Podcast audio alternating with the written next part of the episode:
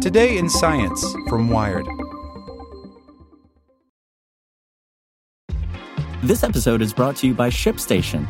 You know, some things take a lot of work, like sending little robots to far off distant planets. And just as that's challenging, so too is running a successful e commerce business, especially when there's so much to do.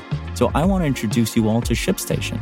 Now, I love using ShipStation because of its easy to use dashboard, which makes managing orders and printing labels a breeze and super smooth. Oh, and the customer service is just out of this world. It's exactly what you need to help grow your business. Sign up for your free 60-day trial at shipstation.com slash technews. That's shipstation.com slash technews. Hey guys, it is Ryan. I'm not sure if you know this about me, but I'm a bit of a fun fanatic when I can. I like to work, but I like fun too. It's a thing. And now the truth is out there. I can tell you about my favorite place to have fun Chumba Casino. They have hundreds of social casino style games to choose from, with new games released each week. You can play for free anytime, anywhere and each day brings a new chance to collect daily bonuses. So join me in the fun. Sign up now at ChumbaCasino.com. No purchase necessary. VGW. Void were prohibited by law. See terms and conditions. 18 plus. Welcome to the spoken edition of Wired. AI learns a new trick measuring brain cells by Robbie Gonzalez. In 2007, I spent the summer before my junior year of college removing little bits of brain from rats – growing them in tiny plastic dishes, and poring over the neurons in each one. For three months, I spent three or four hours a day, five or six days a week, in a small room, peering through a microscope and snapping photos of the brain cells. The room was pitch black, save for the green glow emitted by the neurons. I was looking to see whether a certain growth factor could protect the neurons from degenerating the way they do in patients with Parkinson's disease. This kind of work, which is common in neuroscience research, requires time and a borderline pathological attention to detail, which is precisely why my PI trained me, a lowly undergrad, to do it, just as decades earlier someone had trained him. Now, researchers think they can train machines to do that grunt work. In a study described in the latest issue of the journal Cell, Scientists, led by Gladstone Institute's and UC San Francisco neuroscientist Steven Finkbeiner, collaborated with researchers at Google to train a machine learning algorithm to analyze neuronal cells in culture. The researchers used a method called deep learning, the machine learning technique driving advancements not just at Google, but Amazon, Facebook, Microsoft. You know, the usual suspects. It relies on pattern recognition Feed the system enough training data, whether it's pictures of animals, moves from expert players of the board game Go, or photographs of cultured brain cells, and it can learn to identify cats, trounce the world's best board game players, or suss out the morphological features of neurons. Two of the most difficult things about training an AI in this fashion are generating a sufficiently large data set and getting people to annotate that data set.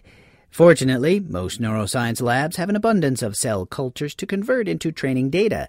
Finkbeiner's lab, which has automated various other parts of the microscopy process, already produces more images that it can analyze, and plenty of lab hands to label that data for training purposes.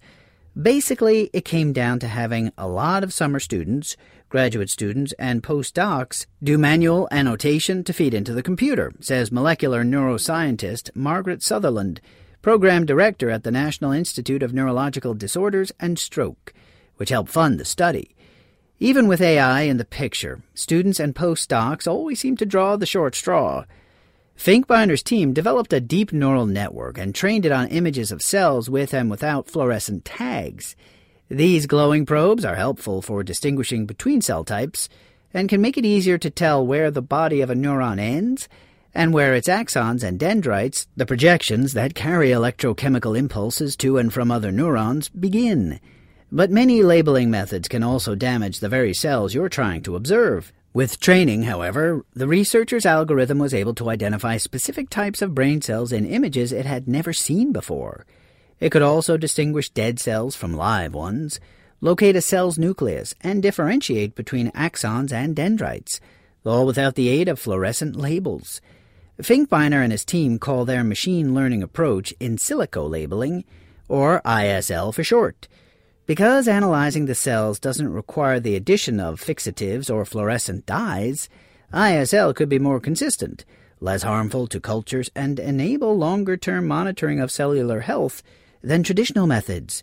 And since humans are only required to train the algorithm, the approach could provide researchers a way to analyze hordes of data without conscripting an army of lab technicians to toil away at microscopes in the dark. That could be great news for biomedical researchers whether they work in a well funded lab at a major research university or a tiny startup, techniques like this tend to have a democratizing effect, says computational biologist Molly Maleckar, director of mathematical modeling at the Allen Institute for Cell Science. Together with her colleagues, Maleckar, who was unaffiliated with Finkbeiner study, have explored similar label free machine learning techniques for identifying subcellular structures. By combining machine learning approaches, she says smaller biomedical research outfits could accelerate every step of the drug discovery process. If you understand the limitations of your algorithm and make a clear point of understanding how you can interpret and improve its performance, you don't need so many humans collecting and analyzing large amounts of data. Of course, you'll still need humans to train the algorithms. For that, there will always be summer interns.